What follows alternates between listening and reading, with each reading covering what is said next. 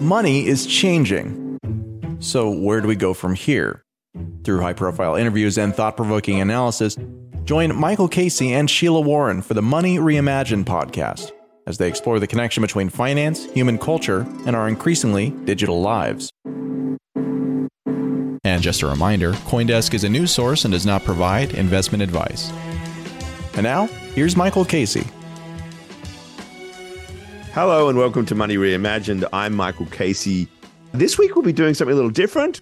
It's a holiday edition, so we're not actually having any guests on today, but I'm just going to sit here and riff with my good pal co-host Sheila Warren. We're going to look back on the year that was, and and my God, what a year it was! um, and, and I think actually, you know, then we're going to look forward to see what the the next year holds. And I think like you know these classic holiday edition type exercises they can run the risk sometimes as being a little bit shallow because of course you know you're trying to fill out the time and do something. And and yeah this is a convenient thing for us to do. We're recording this in the middle of december so who knows what will happen between now and the end of december. But the reality is as i said this has really been a year and and i think it's going to be actually quite an interesting exercise or at least a valuable exercise sheila to look back on what's happened and take stock of it all. Yeah. Because without that you get caught up in the day to day grind. We are recording this on Tuesday, December 13th, which is the same day of the hearings for SBF. Part uh, one of the hearings. Part one in, in yes. the House and Senate. And after the, the evening before when he was arrested in the Bahamas. So, yeah, things are happening like wildfire. well, but yeah. there's a well, big perspective. I mean, you know, there, there are barriers and there are barriers. You know what I mean? And so uh, uh, this has been a heck of a heck of a season. I think if these hearings were a Twitter thread, it'd be one of those that was like one slash. You know what I mean? Because you don't really know yeah. how many they're yeah, going right. to be or what's yeah, gonna what's gonna emerge. Yeah, the drama of it all. You know, the, the dramatic people we've had.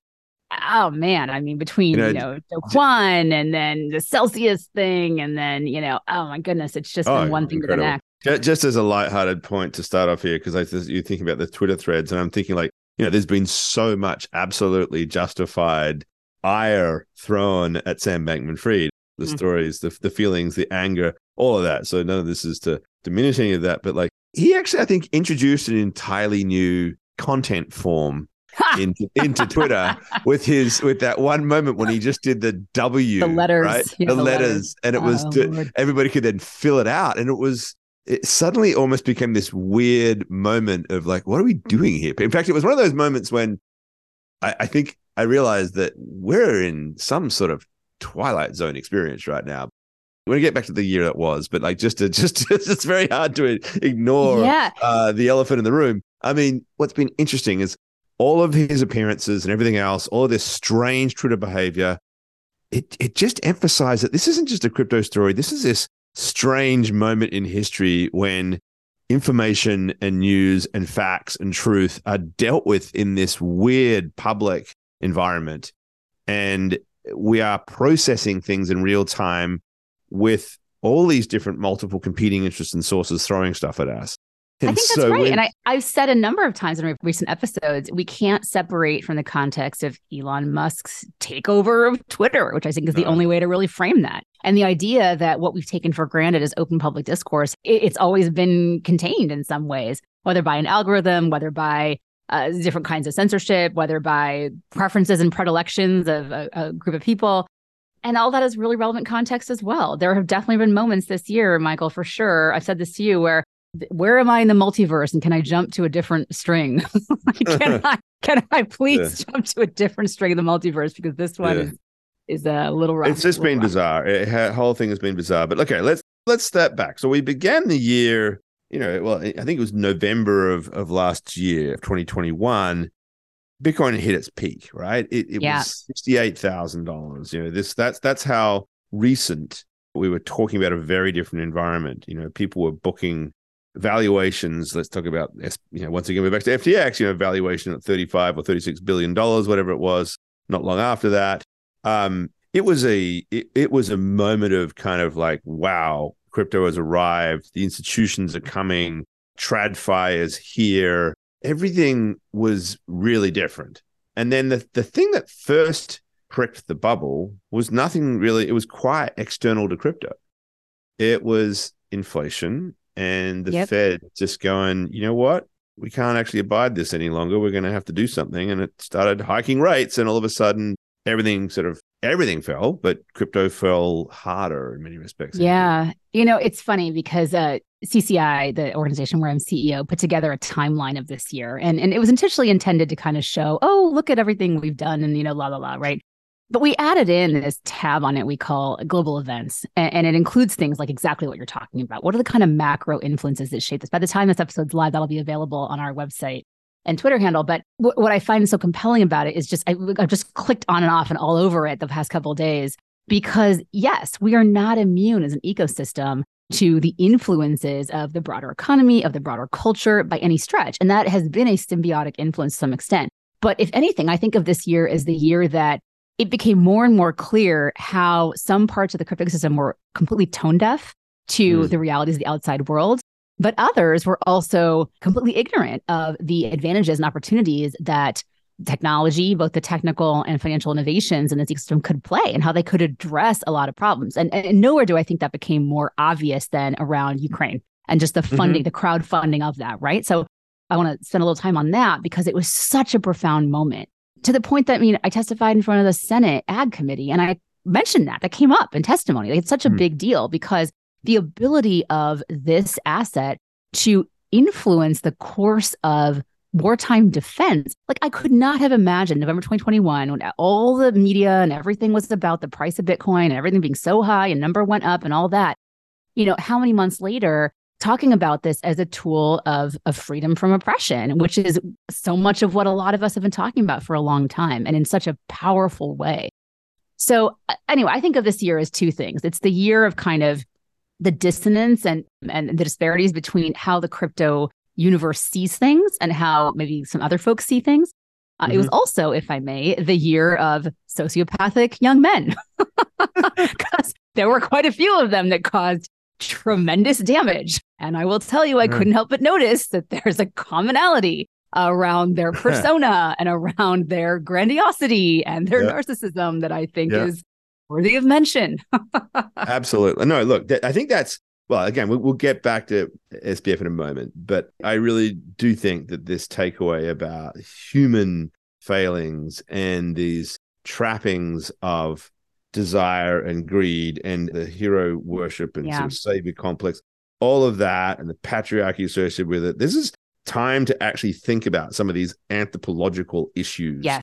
about yes. who we are and why we do this shit, you know, like and that's what crypto doesn't do. It can all be diffused into a mathematical equation. It's beautiful yeah. and elegant, and all the ugly humanity part of it doesn't become part of it. And I think actually, I, I, I like that idea because that's what we're, we're trying to build a system that is immune from that.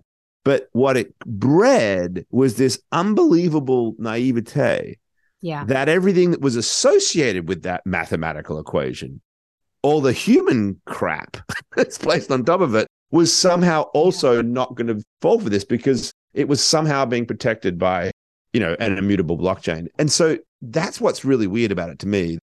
I mean, I think it's all society, right? What crypto yeah. did to itself, uh, that is pouring money into these very dangerous, obviously opaque, completely mismanaged, centralized, untrustworthy, trusted institutions, was something that human beings have done, you know, throughout the centuries and had yeah. all sorts of charlatans and thieves steal their things. So it's not in any way new, but I think the danger has been that we elevated the concept of decentralization to such a point that it it obscured why we're here. It made us actually mm-hmm, forget mm-hmm. that this is the very reason why there's an interest in this technology is to stop people like Sam Bankman Fried doing the things that people like Sam Bankman Fried do. And I think we're all guilty of it, to be honest. I think, you know, I'm not saying I think we're all to varying degrees skeptics, and that's good. But none of us were asking the hard enough questions early yeah. on about these things, you know. So anyway, uh, we keep reverting back to him. but I think the Ukraine thing is is really interesting because two things. One, the reality of the external environment, as you say, impacting this sector, and and then how it responds to it. The fact that, that there was this opportunity, and you know, just listening today to some of the congressmen presenting and talking about, you know, what's crypto done, what's it's achieved, and some sort of justified uh, skepticism about 14 years of not getting anywhere. Hmm. But I think quite often that critique misses out on stories like Ukraine or or mm-hmm, some of the stuff mm-hmm. that you mm-hmm. and I have documented on this show of yeah. Uh, innovation in Africa and these communities that are spinning up really interesting new solutions at that yeah. very local level. So anyway, yeah, Ukraine. I think you know it's it's a pity it's obscured by everything else, but there's something quite important about it. Well, I, I think you know part of I was thinking back on kind of uh, when we started this this podcast, right? That day in uh, 2020, we were sitting in the pandemic, and we were like, oh, yeah, yeah, And that first episode, I remember so vividly, eh, where we really were talking about you know money as a meme, and I think what's kind of interesting is watching you know crypto itself and decentralization and the meta on all this right like become a meme in and of itself that is not often poked through and is kind of just landed as if well you say decentralization and throw that word down and suddenly you've solved all the world's problems right. you know? Yeah. and as you and i well know that that's not the case but to some extent it can be the case. And i think part of i don't think we set out to make a show that necessarily focused on hyper local kind of use cases and things like this and got into you know builders and why they're motivated and all of that but i think our show has become i think and i, I take a lot of pride in this i know you do as well you know a place that folks come to because they can hear those stories and those stories don't get surfaced in all of the kind of hype around again this like sociopathy but also around the obsession with with the price which i think was mm-hmm. as true in november 2021 as it is now when things are you know the, not where they were then so and i've always said as you know that like i find the price the least interesting aspect of all of this recognizing of course it's important and i don't discount the importance of it particularly to you know to some folks but you know it's it's certainly not why i'm here i know it's not why you're here and it's not why most folks that come on our show are here as well. Mm-hmm. Yeah, I yeah. mean, I think I think one of the things that I wanted to get into our conversation with interesting uh, discussion with Tyler Cowen and Simon Johnson yeah.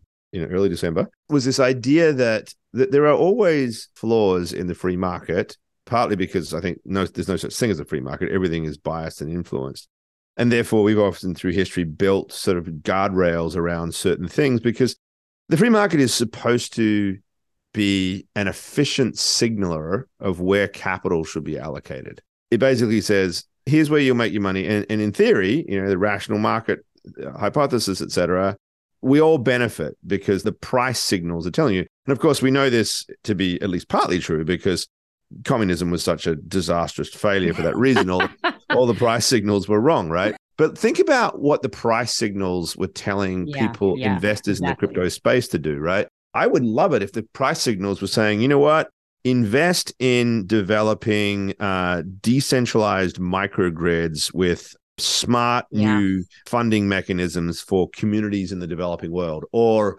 there's an interesting new DAO thing to invest in, which is going to spin up these really powerful new lending circles that people are excluded from finance can build out, et cetera, et cetera. And this is not me just being sort of a lefty leaning, liberal, liberally social impacty kind of person. I'm literally thinking that these are real human use cases that are valuable yeah. as opposed to number go up. But the market signals were telling everybody, you know where the money is? The money is in trading and exchanges. So go yeah, off, well, Sam Bankman Fried, and build yourself an FTX, you know, build yourself uh, an exchange, build yourself a lending system. That's where the money is. When in fact, there was nothing there. It was number go up. Yeah, but let's talk about how market signals have changed over time like how is the market signal in an environment where you've got you know social media you've got the cult of personality you've got the bravado the narcissism you know all, all of this as influences as really relevant data points whereas in the past i don't know that it was the personality of you know rockefeller that made this compelling that uh-huh. a compelling proposition to folks. I mean, I don't really know. Maybe he was some really dynamic guy. I don't really know. Yeah, you know, but like, enough for those rubber baron. You know what I mean? Uh, in this environment, we've kind of the things that we use as signals are very different and that's something i think that became really clear this year you know because a lot of fo- a lot of folks a lot of smart folks not like you know rubes if you will right but a lot of very smart smart people who generally you know i think pride themselves on making informed decisions were caught up in a lot of this stuff and really bought into it in a very big way so yeah. not the first time you know but but no, i think no. you heard John Ray say he compared this to Ken Lay and said that was a group of folks who were highly sophisticated, mm. extremely, you know, intelligent and really took tremendous steps to kind of hide what they were doing, be very thoughtful and careful, exploit structures this was a group of kids who were just kind of like, you know what I mean? So it's just yeah. and Sequoia Capital that, and BlackRock didn't yeah, see it. Yeah. You know, it, so so the, so the so the real interesting question there is is really one to put to Sequoia and, and BlackRock. And I think so. it speaks to partly what you're getting at here, which is what's happened since then that's, that's right. meant that we as a society, we who should be asking questions of these things, are not asking those questions because number go up or cult of yep. personality or whatever it is. There's some really important reflection that needs to happen here. Um, like I think that this market signal stuff though is it's really important because we need to grapple with what is the value of speculation, right? This is something that I have, have yeah, that's fair. tried to deal with because I think that I, I've looked at the critiques of the Lambos and everything else. And I think in my own way, I've tried to justify it. Like I am, mm. I find it distasteful that the worst meme that emerged was the have fun staying poor meme. Oh, I hated Gross. that, right? Gross. I mean, you know, these sorts of things just became really bad as an image for the sector because it just looked to this completely gauche, self-interested, tone deaf, and, and gross. Yeah, it's just horrible. But I would look at that and go, you know what? This is an unavoidable, inevitable outcome of the speculative fervor that inherently gets drawn to any important technology in these transformative moments. And I look back at history and I, have written a number of these columns that are making this point, you know, that mm. the Wild West had the similar experience, you know, the dot com bubble, the tulip bubble, you, you name it, any of these sort of moments, mm-hmm. there was often something important happening underneath it that was transformative.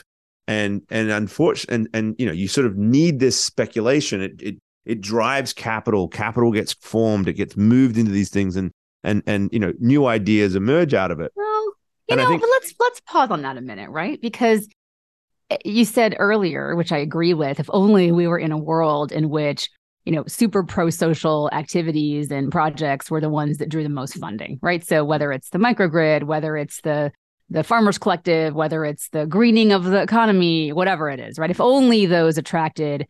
Uh, and the reality is, I think we're assuming that speculation, spec- the resignation, you know, around the inevitability of speculation presupposes that we are within a system where that is a necessary thing in order to attract capital because people invest in what they think is going to be pricey. But that's also because we have created a societal value around certain kinds of things that does not look through, you know, to what that thing is actually doing in the real world. And that is something that, you know, again, I don't want to be naive about this, but I think we should call out the predicate assumption of, of you know, where you're going with this, I think, which is that in an environment where that's not the case and where the mm-hmm. ultimate social benefit of something is not really an evaluative criteria in any meaningful way, sadly. Mm-hmm. Speculation is the way to kind of draw, you know, capital to projects. And, and the hope is that those projects will have the ultimate social value. But to your point, generally there isn't smoke without fire. And so, you know, yeah. to the extent to which that capital is attracted, it's because there is some underlying thing that is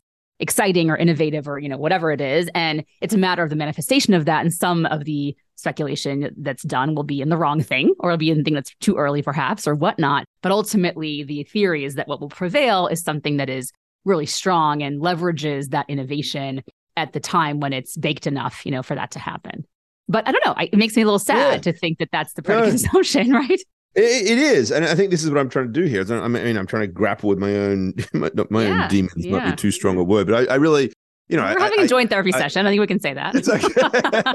Thank you. We're just, we're just rather than doing it on the phone, we're doing it on our right. on the episode. Takes, but, you know, it takes the two of us to get through this. takes the two but of us. yeah, I, am trying to find out where is the right way to conceive of yeah. this because you know you, you spend so much time justifying your interest in this sector when people outside of it look at this behavior and just say, "What? What is? How could you?" Be? How are you thinking? Yeah, what, yeah. What are you doing working with these people? And Matt, Matt yep. Stoller has, has you know, didn't want to come on uh, on a podcast with me because he's warning me to stay away from these people. I'm like, there's there's so many interesting people. I mean, some of the most interesting yeah. people I have ever met in my life are in crypto. Like there is just fascinating ideation going on.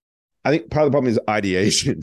like we really need actual products. And and I think this is also where we get to this problem because in all of these other moments, the sort of transformation that came from the technology happened quicker. And so yeah. you could sort of reconcile the moment of the bubble with Yeah, the moment right. of the That's right. correction and then the subsequent reemergence of the technology. Yep. So, you know, the dot com bubble is the classic example. All this money flooded into into internet businesses, and that funded the rollout of fiber optics, and it meant that there was money going into mobile Mhm. computing research and algorithmic search and all sorts of stuff. And out of that, we got Google and all these these Mhm, behemoths mhm. that then ultimately created problems, but ultimately really did prove at least. Well, there the was a moment pre-problem when like yeah, it was right? actually a Like- real thing that this was going to be a really important part of, and it is. Like Yeah, the internet yeah.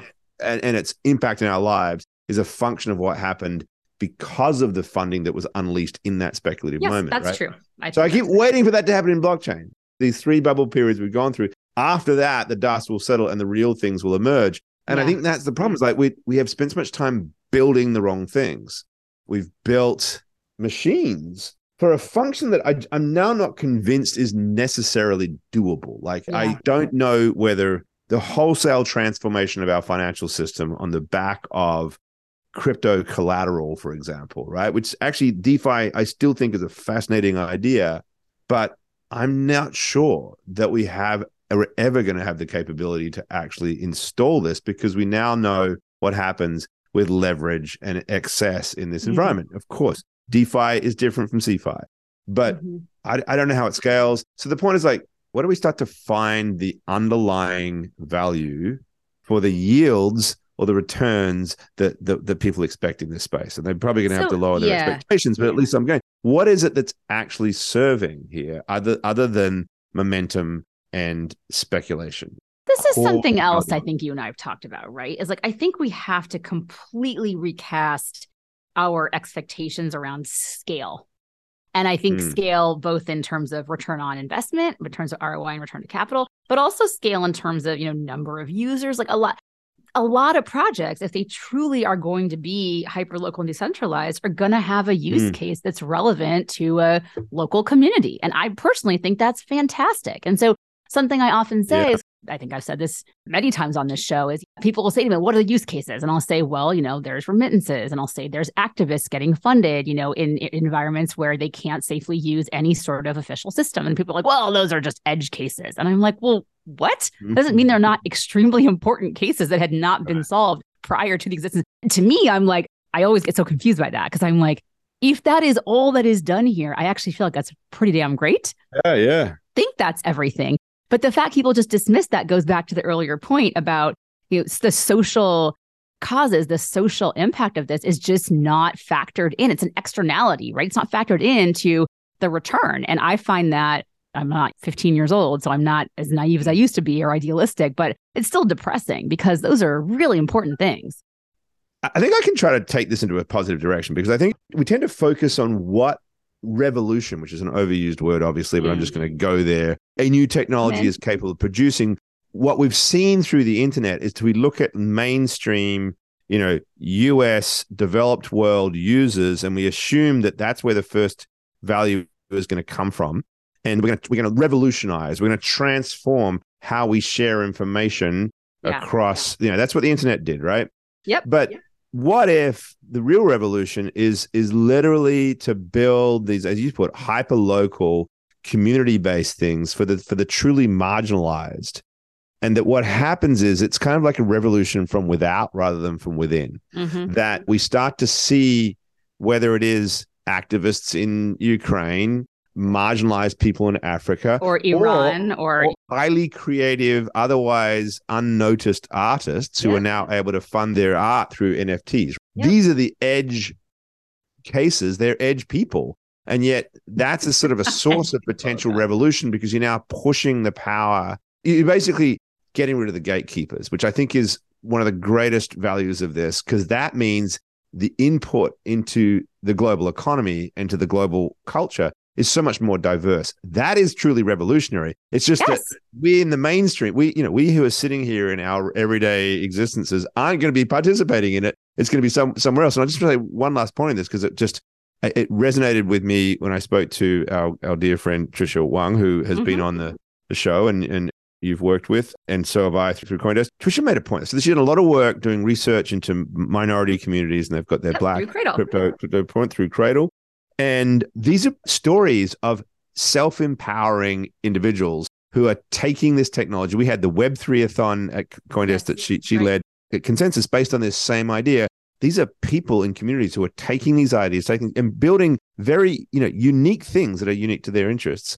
And she made this point when I spoke to the other day that I thought was totally relevant. The risk we have right now with this whole FTX backlash is a classic white centric patronizing view. We're yep. hearing it all the time. These poor minority communities. One of the congressmen who I didn't catch his name, maybe you know who he was, toward the end was talking about all the Latinos and all everyone who's been exploited by this, these horrible crypto people, and they've gone in. And you know, there are probably cases of people. There are, I'm sure, people there who are.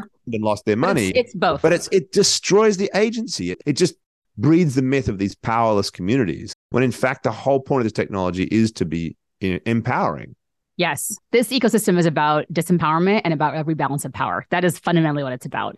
And I think everything else is in secondary service to that concept. And the way you feel about crypto and and these assets is going to be largely predicated on how you feel about traditional financial institutions in the banking system. The way you feel about Web 3 is going to be largely dependent on how you feel about Web 2. And if Web 2 and if banks work great for you, you're probably not going to really get it because it's not about you. You know, mm. at its fundamental premise, it's not to say you can't be included in it. And so, you know, I always said, I mean, well, first of all, to the term revolution, let's just remember that my last role, my title was global head of the Center for the Fourth Industrial Revolution. So, I mean, I'm right there with you, my friend. Whew, that's a name. you know, uh, right. yeah, I've always seen my role or my unique contribution as being not to mainstream crypto, but to normalize it and to say, you know, the use of it, the engagement with it, it doesn't make you a criminal. It doesn't make you stupid. It doesn't make you crazy. It is a logical and, very normal response to conditions that exist in the outside ecosystem. Now, some of those are, to your point, speculation and trying to, you know, do that kind of thing but others are about not having been included in these other systems or really seeing the problems of you know the web 2 kind of data capture sorts of environments and wanting to find a new way. And i don't think any of that makes people naive or crazy or even overly idealistic. I think that makes them quite practical actually. And so that's how i see and why i remain committed to this ecosystem so committed i put my you know everything like to your point about you know i have a long history of this and that uh, as do you. And we've kind of relatively, I, if I may say, unlikely people to be champions for mm. this industry and this ecosystem and this technology and all of this. But I think it's because we see beyond this number go up, number go down kind of hype cycle, and frankly, beyond some of these sociopaths. And we really see the potential for what this can be. But again, I think we have to recast what success looks like, you know, what scale looks like, what ROI looks like, and really recognize that what we're trying to do is empower people in hyperlocal ways in many cases to form new communities that orient along you know a more organic concept of, of what drives them and that is not going to scale in the same way that things have in the past and i don't think that's a bad thing I love the fact this conversation didn't really quite go in the very sort of structured look back. Look I know we were given an assignment and we didn't really do that. but I think this is I think this is fine. I think this is actually a great. I think if anything else, 2022 was a year of reflection and summing it up and just literally having the reflection, I think was made this really valuable. But we have to wrap this up in a, in a moment. But I, I do think maybe we just left from that point and just say, okay, the looking forward part of this, what's the likelihood? I mean, how possible is it that 2023, or maybe that's too wishful thinking, mm. maybe 2024 is going to be a period in which we do start to focus and get back to these basics and care about these edge cases being real cases and and ultimately therefore revolutionary cases? You know i think it's actually quite likely because i think that the more and more this gets talked about in a certain way in the traditional mainstream the more room there is i think for it to locate in some of these spaces that have continued to find it valuable. I mean let me tell you you know folks in the parts of the world that have leaned into this heavily really do not care what the US media or frankly the US government says about it. And I and I say that recognizing, you know, the irony of my own role being very much to to try to bring the evidence to those institutions that this is actually a positive and pro-social net pro-social innovation. But that's not what they're looking at, right? They're like, this works for me. It makes sense. Those use cases, quote unquote, you know, again, are not necessarily persuasive to people in power in in the West, not always.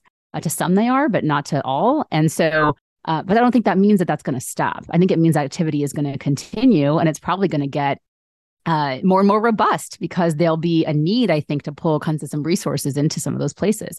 So, for all those reasons and more, I don't think we've seen the end of the tumultuousness. You know, I do think we're going to see tremendous activity if we want to do some predictions. Uh, these mm. are not hard predictions and these are kind of no brainer predictions, but you know, the fallout of FTX and frankly, even going back to sort of Terra Luna uh, and the linkages that are alleged there, you know, with all of this SAM activity are going to have a, a, strong effect. We're going to see a number of, you know, hearings and other things that happen in the United States. I think net those will be productive because there are some low hanging fruit types of things that regulation can really help, can help quell some of the criticism. And I think that's a positive. But I think we have to be very careful that we don't cut off to exactly to yeah. Patricia's point and to the point you made earlier. And you know, something that I say uh, with her all the all the time is we don't want to cut off the opportunities in the United States or in any country that is going to regulate this for folks from these communities to engage with it. And that is the thing that I really worry about and find scary. But my hope is that, you know, a lot of us are working very hard to make sure that doesn't happen. Well, you know, Godspeed, because I think that is to me the biggest risk. Yeah. That we're just going to swing the pendulum way too far to the other side. And it's going to be, you know, one size fits all regulation that ultimately defaults to uh, global regulation. Like it was clear in the hearings today that there's there are people very angry, potentially very angry with what they think might have been some wrongdoings in the Bahamas. Not want to prejudge any of that, but we've talked about this. Like you know, the sad reality is that jurisdictions like the Bahamas, Barbados, uh, Bermuda, others that that saw an opportunity in this to sort of hit above their weight and participate in the innovation around this because they'd been excluded increasingly from financial flows. The fact that now there's just going to be a, you know what, you all have to beat to the drum of the United States. And ultimately, it is Washington and, and essentially New York through, you know, its banking centers who are going to force everybody into this one size fits all approach that's potentially damaging. That's I think the nightmare. That's the nightmare scenario. The beauty of technology is that it, it, will keep going and it will find ways mm-hmm. around it. That is what it does. It survives regardless. I think the, the thing I like to say to people about Bitcoin is, you know, what's its greatest quality? Mm. And I say, it's that it can't be shut down. And they say, well, what can you do with that? And I say, we don't quite know yet, but the fact that we have a human system that cannot be shut down is unbelievably profound. Like it is just yeah, it's pretty profound. No it's, can shut yeah. this thing down, and yet it's not yeah. not actually natural. It is actually a system that we've created. So in that lies hope because it means that no matter what forces of power, well intended or otherwise, are mm-hmm. created by regulators or bankers or anybody, it, it, it doesn't matter. This thing will keep going and and that creates a find a- who needs to be found. Is that what you're saying? You know, something. Yeah. Look, first, I, I remain, you know, somewhat optimistic. I think a lot of the the reckoning and the the shouting and the pulpit pounding that's going to happen is is healthy, frankly, right? It's good to get some of that out. It's good to draw the criticism. It's good to address it head on. I think, you know, some of it's fair, some of it is absurd. But again, some of the hype is fair and some of the hype is absurd. So it's it's kind of balanced on net, right? If you look at it that way.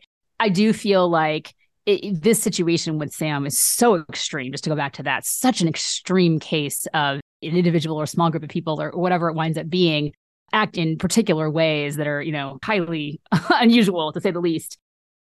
So uh, you have to kind of like take a longer view on some of these things. And again, by the time this airs, we're gonna have we're gonna be, you know, through a, another round of hearings, if not another one after that. I think some of this is just healthy. It's it's healthy to have these conversations out loud. It's healthy to to think about an ecosystem that's not attracting charlatans and scammers, which we know, you know, in the past has not been the case in this ecosystem. In addition to the the far more vast majority of excellent and and conscientious builders. So, you know, if we stay a little longer in this market, I think it, it's going to be net positive over time because we're going to have more folks who are focusing on building, who are authentic, who are conscientious, who are focusing on it for the right reasons, not just make a quick buck or make, you know, make a ton of money which again, mm-hmm. I don't fault. It's just that's not, if that's your driving function, you have different priorities. So for all of that, more people like you and me, I guess, Michael, and the guests that we have on this yeah. show, who I think are all, is, yeah, is a general vote, we're all just so. thoughtful, yeah. thoughtful, you know, authentic, conscientious individuals. So yeah, you know, I don't know what the year will bring, but I, for one, am, um, I'm excited about it, which might sound weird to say because it's going to be exhausting, but I'm really excited about it we've been waiting a little bit for kind of a crisis moment. And if this is the one, then, you know, I think we're, I think we're ready. And I think that we can get through this. So yeah, that's where I leave it. Look, it's been a, a huge year for Coindesk. For me, you know, I think one of the most significant moments of my career, having us be so prominent, you know, AOC mentioning us today in the hearings, it's actually been really important for how we establish ourselves as, as you know, we've always been, I believe, a trusted leading light in this space, but there's been a lot of cynicism around it because everybody was like worried about negative stories attacking their self-interested investments. And I think there's now a greater appreciation for the value of bringing transparency and accountability to mm. all the actors in this space it's absolutely necessary and journalism notwithstanding you know what people think about the the wonders of the the twitter mob to actually sort of bring its own form of transparency to things you need professional media who are dedicated and don't have a horse in this race but to be doing these things. So i'm excited because you know i'm looking forward to continuing this work and digging deeper and really trying to shape the the narrative as it emerges to convene all the different stakeholders and try to be a sounding board and a forum, if you like, for how all of the different interested parties who want to get this technology right so it serves a broader interest can come together and, and do so in a constructive way. So I think Money Reimagined is a is a big part of that. I part like of that, and, we do anything. yeah. We will... Well, I guess we should probably end by just thanking all of our listeners and supporters and folks who have just helped us continue to do this, to tell these stories and to ask these questions and have these thoughtful conversations with, you know, such a, a wonderful roster of guests.